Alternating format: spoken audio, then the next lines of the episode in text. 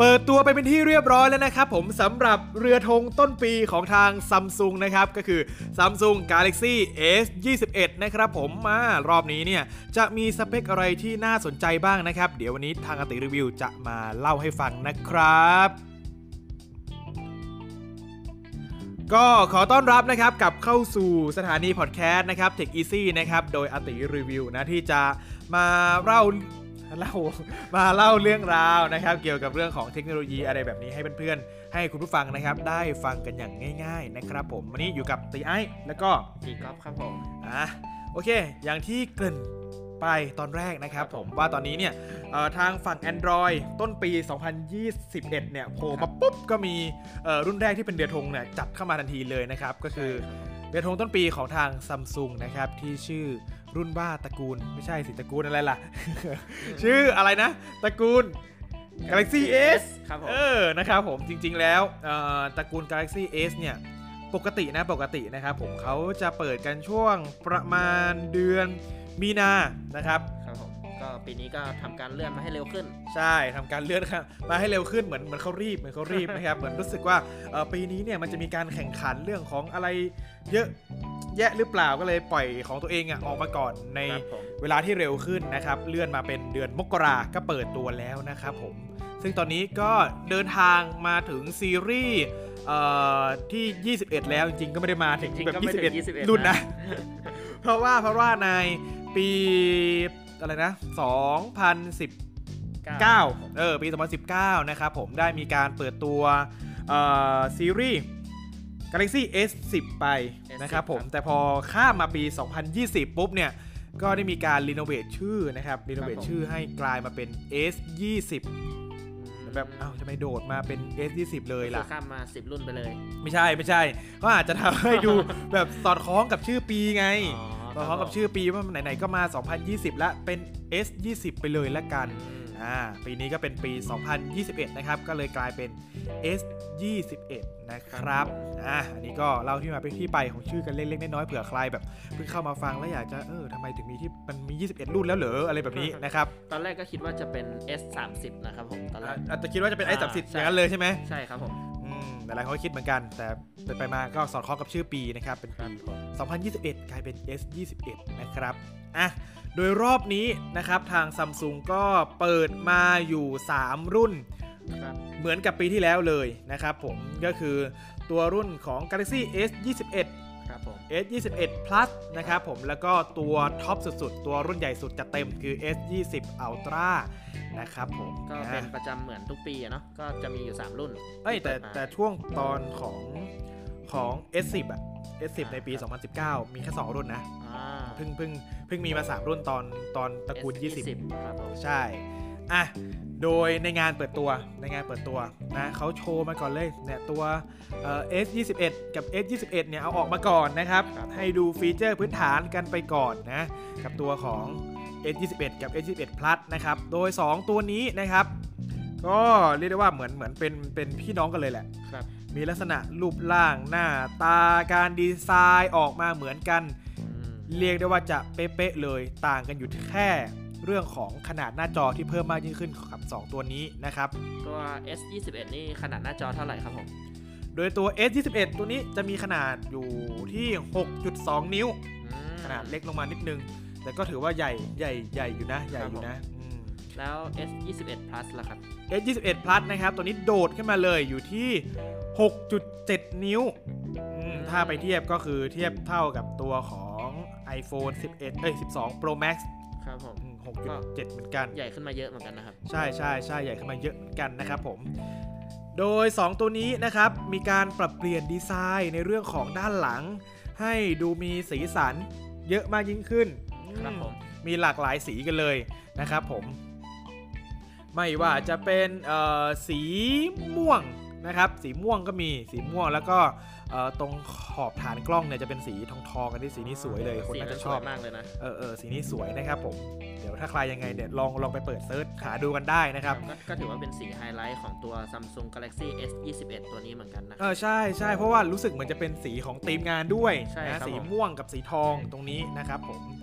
อ่าแล้วก็ยังมีในเรื่องของสี โรสโกมั้งนะไม่รู้ว่าเขาเรียกว่าโรสโกหรือเปล่าเพราะว่าโรสโกอาจจะเป็นลิขสิทธิ์ของทาง iPhone หรือเปล่านะครับผมก็เป็นสีออกออกแบบกุหลาบกุหลาบทองๆหน่อยนะครับกับชมพูหน่อยนึงอะไรเงี้ยใช่ครับผมแล้วก็กรอบก็เป็นสีทองๆนะครับมีในส่วนของสีซิลเวอร์ด้วยนะครับฐานก็เป็นสีซิลเวอร์นะสีเงินๆหน่อยนะครับแล้วก็ตัวของสีแบล็คสีดำๆเลยกับฐานก็เป็นสีดำๆนะครับผมโดยตรงนี้เรื่องสีไปแล้วก็ถือว่าโอเคดูดีมีความพรีเมียมสวยงามนะครับในเรื่องของดีไซน์ก็ถูกเปลี่ยน เอ่อ เรื่องของการวางกล้องครับผมการวางกล้องของตระกูล เอส ยี่สิบ เนี่ยมีการเอ่อเรียกว่าอะไรรีดีไซน์เลยแหละนะครับทิ้งไปจากถ้าใครเคยเห็นนะตัวของ เอส ยี่สิบ หรือว่าเป็นตัวของตระกูลแบบ Samsung Galaxy อะไรต่างๆครับผมมันจะมีการวางกล้องเป็นสี่เหลี่ยมเป็นสี่เหลี่ยมเป็นสี่เหลี่ยมเลยแล้วก็มีกล้องวางฐานฐานเป็นบ้านสามตัวสี่ตัวอะไรก็ว่ากันไปอ่าคือคือมันจะขึ้นมาอยู่ด้านหลังฝาทั้งหมดใช่ใช่ขึ้นมาอยู่ด้านหลังฝาทั้งหมดเลยเป็นแบบสี่เหลี่ยมเป็นฐานเลยนะครับผมแต่ตัวของ เอส ยี่สิบเอ็ด ครั้งนี้มีการปรับเปลี่ยนไปนะซึ่งมันก็เป็นฐานแหละฐานขึ้นมานิดนึงนะครับฐานขึ้นมานิดนึงแต่จะไม่ได้แยกออกมาเป็นเอกเทศจะมีส่วนด้านซ้ายนะครับที่กลืนไปกับตัวของขอบตัวเครื่องเลยอ่ามันก็จะดูไม่แบ่งแยกชั้นมากเกินไปจากฝาหลังใช่ใช่มันจะแบบดูกลืนกลืนขึ้นมาถ้าถ้าใครเห็นรูปนะเราไปเปิดเซิร์ชดูกันได้นะครับสวยสวยสวยดีไซน์นี้ถือว่าเอ่อแหวกแหวกแนวการดีไซน์กล้องเหมือนกันเพราะว่าหลังๆอ่ะหลังๆก็การวางกล้องในมือถือต่างๆมันก็จะเริ่มซ้ำๆกันเดี๋ยวก็หลอกไอ้นั่นเดี๋ยวไอ้หลอกไอ้นี่เดี๋ยวไอ้นี่หลอกไอ้นั่นกันมาอีกทีนึงแล้วก็เปลี่ยนทรงแต่ว่าก็อยู่ที่เดิมเป็นดีไซน์ประมาณนั้นแต่อันนี้ก็ถือว่าเออเปลี่ยนทั้งฐานอะไรเงี้ยถือว่าโอเคอยู่นะอยู่ดีเลยนะครับผมอ่ะมากันที่เรื่องของหน้าจอกันบ้างนะครับอันนี้ยังอยู่ที่สองตัวนี่อยู่นะ เอส ยี่สิบเอ็ด กับ เอส ยี่สิบเอ็ด Plus นะไอ้ตัว เอส ยี่สิบเอ็ด Ultra เนี่ยเราเก็บไว้ทีหลังเพราะว่ามันเป็นตัวไฮไลท์ของงานเออนะครับโดยหน้าจอของตัว เอส ยี่สิบเอ็ด กับ เอส ยี่สิบเอ็ด Plus ตัวนี้นะครับแน่นอนใช้หน้าจอเป็นแบบ Dynamic AMOLED ทู เอ็กซ์ นะครับผมด้วยความที่ Samsung ขึ้นชื่อเรื่องของการผลิตจอแบบเป็นอันดับต้นๆอยู่แล้วแน่นอนนะเอ่อ Dynamic AMOLED ของเอ่อ Samsung เนี่ยสวยคมกริบก็ไว้ใจได้เลยครับผมเรื่องความสีสันอะไรอย่างเงี้ยครับแล้วด้วยความที่อันเนี้ยตัวของ DxO Mark DxO Mark นะครับเป็นเว็บที่ไว้คอยจัดอันดับเกี่ยวกับเรื่องของมือถือต่างๆไม่ว่าจะเป็นหน้าจอตัวไหนเนี่ยสวยที่สุดในสมาร์ทโฟนทั้งหมดแล้วหรือว่ากล้องตัวไหนอะไรประมาณนี้นะครับเขาก็จัดอันดับให้ตัวของ Samsung เนี่ยหลักในหลายๆรุ่นเนี่ยตัวท็อปๆที่เพิ่งเปิดตัวมาอย่าง Note ยี่สิบอย่าง เอส ยี่สิบ เนี่ยตอนที่เปิดตัวมาเนี่ยอยู่ในท็อป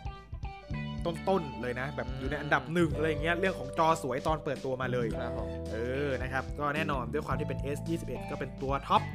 ของตอนต้นปีแน่นอนว่าเดี๋ยวสักแป๊บเนี่ยถ้าเขาได้ได้ได้ทำการทดสอบทดสอบออกมาเนี่ยน่าจะขึ้นอันดับต้นๆอันดับหนึ่งแน่นอนนะครับแสดงว่าเรื่องจอหายห่วงอยู่แล้วนะครับผมใช่ครับโดยทั้งสองตัวนี้นะครับมาพร้อมกับอัตรา refresh rate หนึ่งร้อยยี่สิบ เฮิร์ตซ์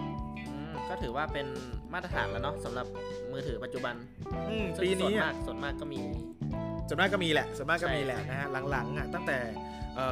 กลางปีต้นปีเลยแหละต้นปีสองพันยี่สิบมาเป็นต้นมาเนี่ยไอเรื่องของอัตราดีเฟรชเรทก็เริ่มมีความฮิตมากยิ่งขึ้นตอนแรกเอ้ยเอามาทำไมวะหนึ่งร้อยยี่สิบเฮิร์ตซ์เอ้ยตึ๊ดๆจะได้ใช้กันไหมหลังๆอ่ะพอเจ้านึงที่เป็นตัวท็อปๆใส่มาปุ๊บอ่ะเริ่มมาละปบๆๆๆๆตามมาเรื่อยๆเลยนะครับผมจะเป็นหนึ่งร้อยยี่สิบเฮิร์ตซ์หรือจะเป็นหนึ่งร้อยสี่สิบเฮิร์ตซ์อะไรแบบเนี้ยก็ค่อยๆตามกันมานะครับผมแต่ไอ้การที่เป็นหนึ่งร้อยยี่สิบเฮิร์ตซ์ตรงนี้เนี่ยของทั้งสองตัวนะครับมันไม่ใช่ว่าจะเป็นหนึ่งร้อยยี่สิบเฮิร์ตซ์ตลอดเวลามันมันแตกต่างกันยังไงครับผมพี่เตี๋ยเอ่อตัวนี้เนี่ยจะเป็นเค้าเรียกว่า adaptive refresh rateที่จะคอยปรับอัตรา refresh rate ของหน้าจอให้สอดคล้องกับกับสิ่งที่เราดูหรือว่าสิ่งที่เราทำอยู่ก็คือมันเป็นปรับเองอัตโนมัติอืมไม่ใช่หนึ่งร้อยยี่สิบเฮิร์ตซ์ตลอดเวลาอย่างเออเราเปิดหน้า Facebook ค้างไว้ครับผมมันก็ไม่จำเป็นที่จะต้องปรับเป็นหนึ่งร้อยยี่สิบเฮิร์ตซ์ให้มันเปลืองแบตเตอรี่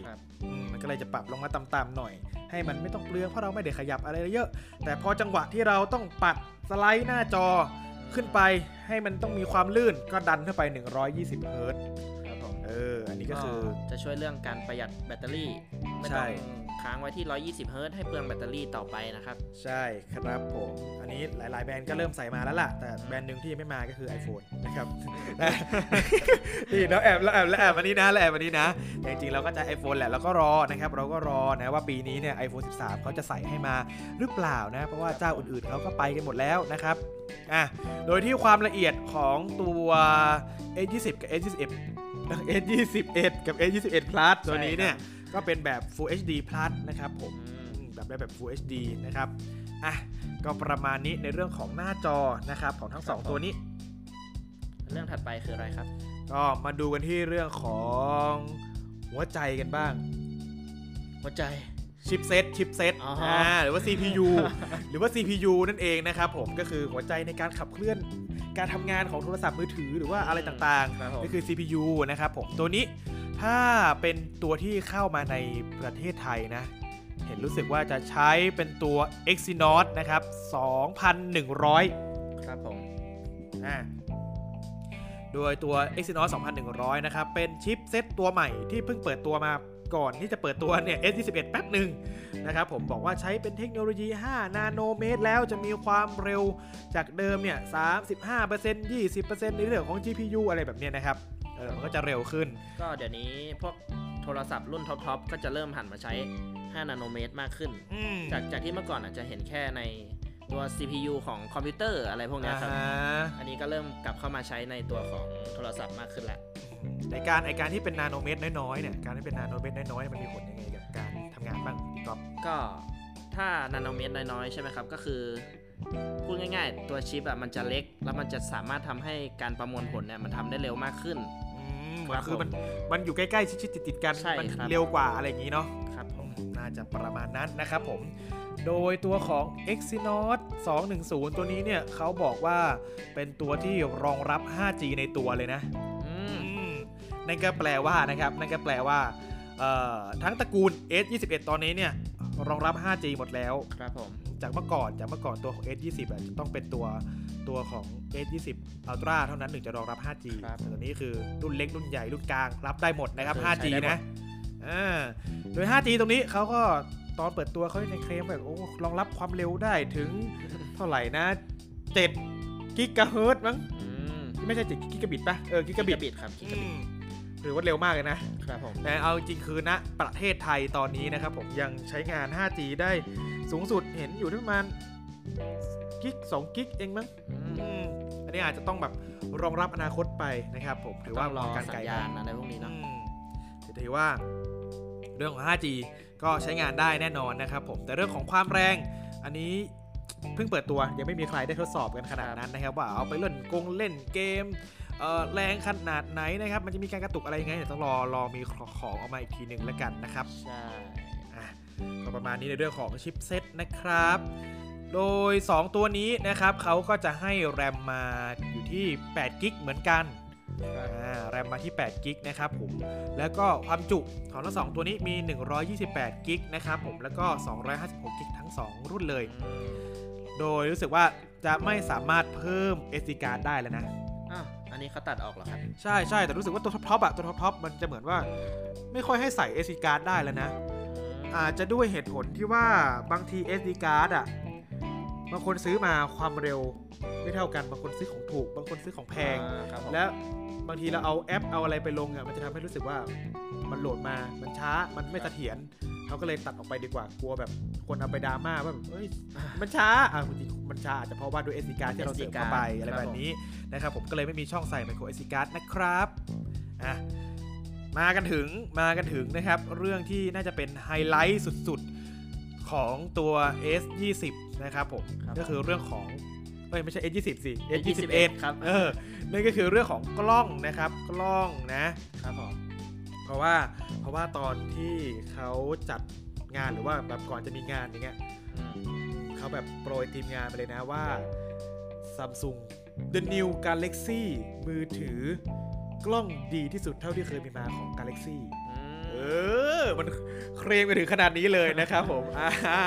นะเดี๋ยวเรามาดูสเปคกล้องกันบ้างนะว่าสองตัวนี้นะครับ เป็นยังไงกันบ้างซึ่งจริงสองตัวนี้ถึงแม้ว่า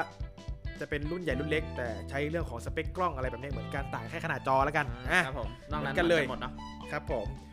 อ่าโดยที่กล้องหลักของตัว เอส ยี่สิบเอ็ด นะครับกับ เอส ยี่สิบเอ็ด Plus นะกล้องหลักความละเอียดอยู่ที่สิบสองล้านพิกเซลนะครับมีการมีการสั่นในตัวด้วยนะครับเอาไว้แบบเวลาเราขยับมือจุ๊กจุ๊กเงี้ยก็จะช่วยภาพนิ่งขึ้นการถ่ายวิดีโอการอะไรอย่างนี้ก็จะช่วยให้ไม่สั่นมากขึ้นใช่แล้วครับผมแล้วก็เลนส์อัลตร้าไวด์นะครับเก็บมุมกว้างเนี่ยอยู่ที่หนึ่งร้อยยี่สิบองศานะครับครับผมอันนี้ก็น่าจะเป็นปกติของทาง Samsung อยู่แล้วนะครับผมโดยความละเอียดอยู่ที่สิบสองล้านพิกเซลนะครับก็เท่ากันกับกล้องหลักใช่ใช่เมื่อกี้กล้องหลักครับผมแล้วก็มีอีกเลนส์นึงนะครับเป็นเลนส์เทเลโฟโต้นะครับอันนี้เอาไว้ถ่ายในระยะไกลนะอยู่ที่หกสิบสี่ล้านพิกเซลนะครับอ่าก็ด้วยความที่มันมันเอาไว้ซูมก็ต้องมีพิกเซลเยอะๆหน่อยเพราะว่าถ้ายิ่งซูมไกลก็จะยิ่งมันก็ยิ่งแตกยิ่งแตกนะครับผมโดยสามารถซูมออปติคอลเนี่ยคือการซูมแล้วได้เต็มความละเอียดภาพไม่แตกอยู่ที่คูณสามคือถ้าเราซูมไปเท่านี้ภาพมันจะไม่แตกมันจะเป็นภาพปกติใช่แล้วครับแต่ถ้าซูมยิงมันซูมเยอะได้มากกว่านี้แหละแต่มันจะเป็นการซูมแบบดิจิตอลก็คือเอาภาพที่คูณสามมาแล้วก็ขอบขอบลงไปอะไรประมาณนี้ให้มันใกล้มากขึ้นนะครับผมก็ประมาณนี้รู้สึกว่าสเปคกล้องก็ถือว่าโอเคนะก็ถือว่าเทพอยู่เด้อนะครับโดยที่กล้องหน้านะครับตัวนี้ให้มาอยู่ที่สิบล้านพิกเซลนะครับก็ถือว่าถือว่าเป็นปกติปกติครับซึ่งจริงๆไฮไลท์อยู่ที่ในเรื่องของฟีเจอร์ในการถ่ายรูปการถ่ายวิดีโอตัวนี้จะมีการถ่ายรูปถ่ายวิดีโอที่เก่งมากยิ่งขึ้นในเรื่องของการถ่ายกลางคืนนะครับผมมีในตัวของ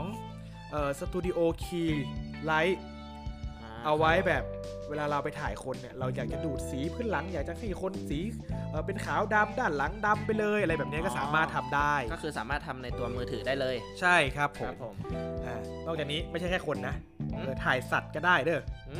เออถ่ายสัตว์ก็สามารถทำแบบนี้ได้มันมีการมีการดีเทคที่ฉลาดมากยิ่งขึ้นมันก็จะไปโฟกัสสัตว์ใช่ไหมครับอ่าใช่บางทีปกติไอ้การทำแบบเนี้ยในในมือถือรุ่นอื่นทำกับสัตว์เลี้ยงอะไรแบบนี้ไม่ได้นะครับครับผมอ่าและนอกจากนี้เอ่อเรื่องของการถ่ายวิดีโอนะครับการถ่ายภาพแล้วก็การถ่ายวิดีโอเนาะตรงนี้เนี่ยจะมีฟีเจอร์ที่ชื่อว่าเอ่อ director view เพิ่มขึ้นมาครับผมนั่นก็คือการที่เราเนี่ยสามารถถ่ายวิดีโอทั้งกล้องหน้าและก็กล้องหลังได้พร้อมๆกันกล้องหน้ากล้องหลังมันก็มีมานานแล้วไม่ใช่เหรอครับเอ้ยแตกต่างยังไงแต่ตรงนี้คำว่า director view อ่ะจะมีส่วนเสริมก็คือเราสามารถดูพรีวิวของแต่ละกล้องออกมาได้เลยว่าแบบเออตรงที่เราถ่ายตรงนี้เนี่ยมุมอัลตร้าไวด์นะครับจะเห็นเป็นแบบไหนมุมเลนส์ไวด์เห็นเป็นแบบไหนมุมเลนส์เทเลจะเห็นเป็นแบบไหนเราสามารถแบบกดสวิตช์สวิตช์สวิตช์สวิตช์สลับสลับสลับไปได้เลยเออเหมือนแบบเราเป็นผู้กำกับแบบสวิตเชอร์นั่งกดแป๊กแป๊กแป๊กแป๊กเอาเลนส์นี้นะเลนส์นี้นะมองเห็นก่อนได้เลยว่าดูพรีวิวได้เป็นฟีเจอร์ที่ถือว่าสุดยอดเลยนะเออสุดยอดนะแล้วคือการที่จะทำแบบนี้ได้ชิปก็ต้องต้องแรงพอสมควรเลยเพราะว่ามันทำการแบบสแตนบายสี่กล้องให้เราเห็นพร้อมกันเลยอ่ะใช่ก็จะทำงานหนักในเรื่องของชิปพอสมควรชิปต้องแรงจริงๆนะครับผมอย่าง Exynos สองพันหนึ่งเนี่ยก็น่าจะสบายๆหรือมั้งก็ต้องรอดูอีกทีนึงว่าว่าแบบเออเอามาถ่ายจริงๆแล้วมันจะร้อนหรือว่ามันจะอะไรหรือเปล่านะครับอันนี้ก็ในเรื่องของฟีเจอร์การถ่ายวิดีโอนะครับอ่ะจริงๆก็เรื่องของการถ่ายภาพที่มันจะดีมากยิ่งขึ้นอันนี้เป็นปกติอยู่แล้วนะครับยังไงก็เดี๋ยวรอรอของจริงออกมาเดี๋ยวมารีวิวกันให้เต็มๆกันอีกทีนึงแล้วกันนะครับอ่ะเรื่องของการทนฝุ่นทนน้ำนะครับก็อยู่ที่ ไอ พี หกสิบแปด นะครับเขาบอกว่ากันน้ำลึกอยู่ที่ประมาณ หนึ่งจุดห้าเมตรไม่เรียกกันน้ำสิเรียกเรียกทนน้ำแล้วกันเออทนน้ำแล้วกันนะครับอยู่ที่ หนึ่งจุดห้าเมตรนะครับสามสิบนาทีอันนี้เอ่อหรืออาจจะไม่ได้เยอะมากเท่าเท่ากับตัวของ iPhone ที่แบบหกเมตรอะไรแบบนี้นะครับก็ถือเป็นเบสิกอะเนาะเป็นธรรมดาที่โทรศัพท์มือถือควรจะทำได้แล้วแหละเออเรื่องหลังก็ต้องเริ่มกันน้ำแล้วนะฮะครับผมประมาณนั้นนะครับผมอ่าแล้วก็ในเรื่องของการยืนยันตัวตนอ่าหรือพูดง่ายๆก็คือการปลดล็อกตัวเครื่องนั่นแหละอืมครับผมตัวนี้นะครับก็มาพร้อมกับการสแกนนิ้วใต้จอ เออก็คือแตะไปที่ตัวจอแล้วมันก็จะปลดล็อกให้เลยใช่แล้วก็น่าจะเข้ากับสถานการณ์ณตอนนี้แล้วก็น่าจะเป็นประโยชน์ไปได้ในอนาคตเผื่อแบบมีเกิดอาการอย่างโควิดตอนนี้นะครับทำให้แบบอะไรที่มันสแกนหน้านะครับแบรนด์ที่มันสแกนหน้าอย่างเดียวก็จะลำบากนิดนึงเอ๊ะพูดถึงอะไรหรือเปล่านะเอ๊ะไม่รู้เหมือนกันนะอ่านะก็คือการสแกนนิ้วก็จำเป็นมากๆเลยนะครับแบบว่าถ้าเราใส่หน้ากากอยู่สแกนหน้ามันก็จะลำบากนะครับอ่ะก็ในเรื่องของระบบเสียงอะไรแบบนี้ก็เป็นลำโพงสเตอริโอคู่นะครับจูนเสียงมาจาก เอ เค จี ซึ่งเป็นแบรนด์ลำโพงชื่อดังที่เขาโคกับตัวของ Samsung อันนี้ในทุกๆปีอยู่แล้วนะครับเป็นปกติแล้วนะอ่าแล้วก็ไม่มีรูฟัง สามจุดห้า แล้วอันนี้น่าจะตัดไปในหลากหลายรุ่นแล้วนะครับผมถ้าใครคาดหวังว่าอยากจะได้ สามจุดห้า กลับคืนมาไม่มีนะครับไม่มีครับนะอ่ะในเรื่องของแบตเตอรี่กันบ้างนะครับในเรื่องของแบตเตอรี่ตัวของ เอส ยี่สิบเอ็ด เฉยๆนะแบตเตอรี่ให้มาอยู่ที่ สี่พัน มิลลิแอมป์ครับผมอันนี้ก็มองว่าก็ถือว่าโอเคนะน่าจะน่าจะน่าจะถือว่าพอใช้งานได้ทั้งวันแหละครับผมเพราะว่าด้วยจอที่หนึ่งร้อยยี่สิบด้วยแล้วก็ ห้าจี ห้าจี ครับผมอันนี้ต้องรอดูอีกทีนึงนะว่าสี่ สี่พัน เนี่ยจะพอไหมแต่ก็คิดว่าน่าจะพออยู่นะครับส่วนตัวของพลัสนะครับให้แบตเพิ่มขึ้นมาเยอะหน่อยเป็น สี่พันแปดร้อย มิลลิแอมป์ก็น่าจะใช้งานได้นานเพราะด้วยความที่จอใหญ่เพิ่มขึ้นมีพื้นที่เก็บแบตนะครับก็ทำให้แบตทนขึ้นนั่นเองครับอ่ะโดยสองตัวนี้นะครับจะรองรับการชาร์จแบบสายเนี่ยอยู่ที่ยี่สิบห้าวัตต์นะครับก็ถือว่าชาร์จได้เร็วอยู่นะอาจจะไม่ได้เท่ากับตัวของโน้ตที่สี่สิบห้าวัตต์อะไรแบบนี้แต่ก็ถือว่าเร็วนะครับผมรองรับการชาร์จไร้สายสิบห้าวัตต์นะครับรีเวิร์สชาร์จชาร์จให้อุปกรณ์ตัวอื่นเนี่ยก็สามารถทำงานได้สบายๆนะครับผมโดยทั้งสองตัวนี้มาพร้อมกับ One ยู ไอ สามจุดหนึ่ง อ่าถ้าใครถ้าใครเป็นแฟน Samsung ก็พอจะรู้แหละมันเหมือนเป็นระบบของตัว Samsung เองครับผมก็เพิ่งเปิดตัวมาพร้อมกับ Samsung เอส ยี่สิบเอ็ด เลยใช่ใช่ใช่มีฟีเจอร์อะไรเยอะแยะเลยนะครับเดี๋ยวเราเข้าไปเจาะลึกกันเดี๋ยวอันนี้เราแค่จะเพื่อนก่อนนะซึ่งไอ้ One ยู ไอ เนี่ยเพียบเลยนะครับเดี๋ยวไว้เดี๋ยวไว้ อี พี หน้าแล้วกันเนาะอ่ะเรื่องเราเหลืออีกตัวนึงเหลือเราเหลือตัวพี่ใหญ่ตัวท็อปตัวหลักเป็นไฮไลท์ของงานเลยใช่เป็นไฮไลท์ไฮไลท์ของงานเลยนะครับก็คือตัวของ Galaxy เอส ยี่สิบเอ็ด Ultra นะครับโดยตัวนี้ดีไซน์ต่างๆก็จะคล้ายๆกันเลยก็คือฐานกล้องอะไรอย่างที่บอกไปนะครับว่ามัน เอ่อ เหลือบกับขอบตัวเครื่องอะไรแบบนี้อ่าโดยตัวนี้นะครับมีขนาดหน้าจออยู่ที่ หกจุดแปด นิ้ว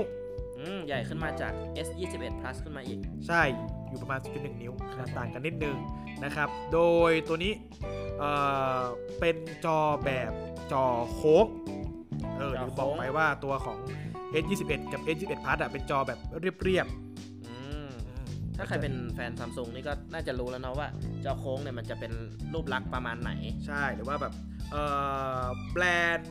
ระดับแบบเรือธงท็อปๆอย่างเงี้ยที่จะทำให้มันดูหรูเนี่ยเขาก็เลยแบบว่าเออจอโค้งมันก็ดูแบบ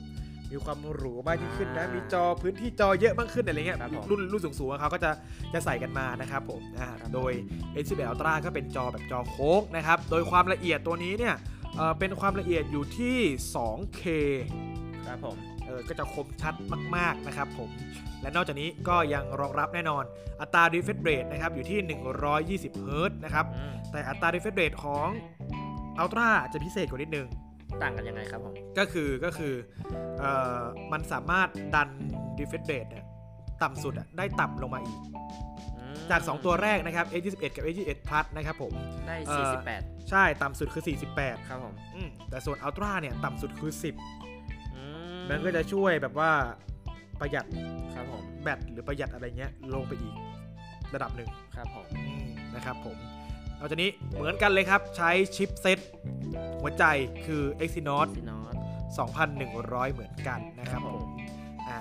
อันนี้ก็น่าจะคล้ายๆกันมีฟีเจอร์การถ่ายลงถ่ายรูปอะไรแบบนี้คล้ายๆกันเหมือนกันเดี๋ยวเราเดี๋ยวเราค่อยพูดถึงเรื่องกล้องนะ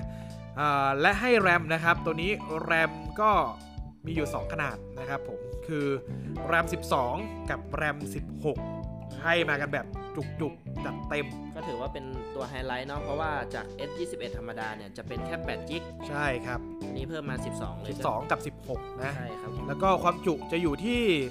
หนึ่งร้อยยี่สิบแปดนะครับสองร้อยห้าสิบหกแล้วก็มีความจุที่ห้าร้อยสิบสองด้วยนะครับก็จัดเต็มมาเลยใหญ่จัดเต็มเลยมากันที่เรื่องของกล้องนะกล้องกล้องตัวนี้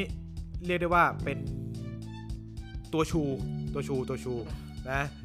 เพราะว่านะครับกล้องหลักเนี่ยเขาให้ความละเอียดมาอยู่ที่หนึ่งร้อยแปดล้านพิกเซลอันนี้จริงๆก็ให้มาตั้งแต่ตัวของ เอส ยี่สิบ แล้วล่ะแต่เขาบอกว่าตัวของ เอส สิบเอ็ด เนี่ยหนึ่งร้อยแปดล้านเป็นเจเนอเรชันที่สองทำให้แบบการถ่ายภาพออกมาได้ดีขึ้นคมขึ้นไอการที่มีหนึ่งร้อยแปดล้านตรงนี้เนี่ยมันดียังไงหลายๆคนบอกว่ามันเยอะไปเปล่านะครับเขาเอามาเพื่อแบบว่าถ้าใครถ่ายมันชึบนึงเนี่ยเราสามารถเอาภาพหนึ่งร้อยแปดล้านเนี่ยไปขอบแล้วมันก็ยังจะไม่เสียความละเอียดมันก็ยังคมชัดอยู่ได้ครับผมเพื่อเราต้องการเก็บโมเมนต์อะไรเล็กๆที่อยู่ในภาพอย่างเงี้ยครับมันก็จะทำเอาไปใช้งานต่อได้นะครับผมก็ส่วนมากมันจะอยู่ในกล้องใหญ่ๆกล้องโปรโปรนะครับแต่ว่าเดี๋ยวนี้ก็มาอยู่ในมือถือแล้วก็ทำให้การใช้มือถือในการทำงานเนี่ยมันสามารถทำได้เพิ่มมากขึ้นใช่ทำจริงจังได้มากขึ้นครับผมให้ประโยชน์ได้มากกว่าการโทรเข้าโทรออกกล้องกล้องโปรกระดาษพกพานะครับนอกจากนี้ตัวเลนส์อัลตร้าไวด์นะครับก็น่าจะเป็นตัวเดียวกันแหละอยู่ที่สิบสองล้านพิกเซลเหมือนกันนะครับผมส่วนตัวนี้จะมีไฮไลท์เพิ่มขึ้นมานะครับก็คือเลนส์เทเลมาด้วยกันสองตัวสองตัวอืมเอามาทำไมสองตัวครับเพราะว่าตัวนี้เขาขึ้นชื่อเรื่องของการซูมเนี่ยเหมือนแบบเน้นซูมไปอีกนะครับผมโดยตัวแรกนะจะเป็นเลนส์เทเลนะครับที่ความละเอียดสิบล้านพิกเซลนะครับผมสามารถซูมออปติคอลได้อยู่ที่คูณสามอันนี้ก็เหมือนกับตัวเมื่อกี้เหมือนตัวเมื่อกี้แต่เมื่อกี้เนี่ยความความละเอียดเยอะกว่าครับผมแต่อีกตัวนึงนะครับผมก็เป็นกล้องเทเลเหมือนกันนะครับความละเอียดสิบล้านนะแต่ตัวนี้จะสามารถเก็บความละเอียดได้คมชัดเรื่องของชิ้นเลนที่มากขึ้นก็คือจะคมชัดถึงระดับคูณสิบก็จะยังถ่ายคมชัดอยู่ก็คือจะไกลกว่าคูณสามขึ้นไปอีกใช่ก็จะแบบได้ได้ความละเอียดที่คมชัดในระดับคูณสิบอะไรแบบนี้นะครับผมและนอกจากนี้เขาสามารถซูมเรียกได้ว่าสเปซซูมไหมเหมือนเขาชื่อสเปซซูมซูมไปยังอวกาศ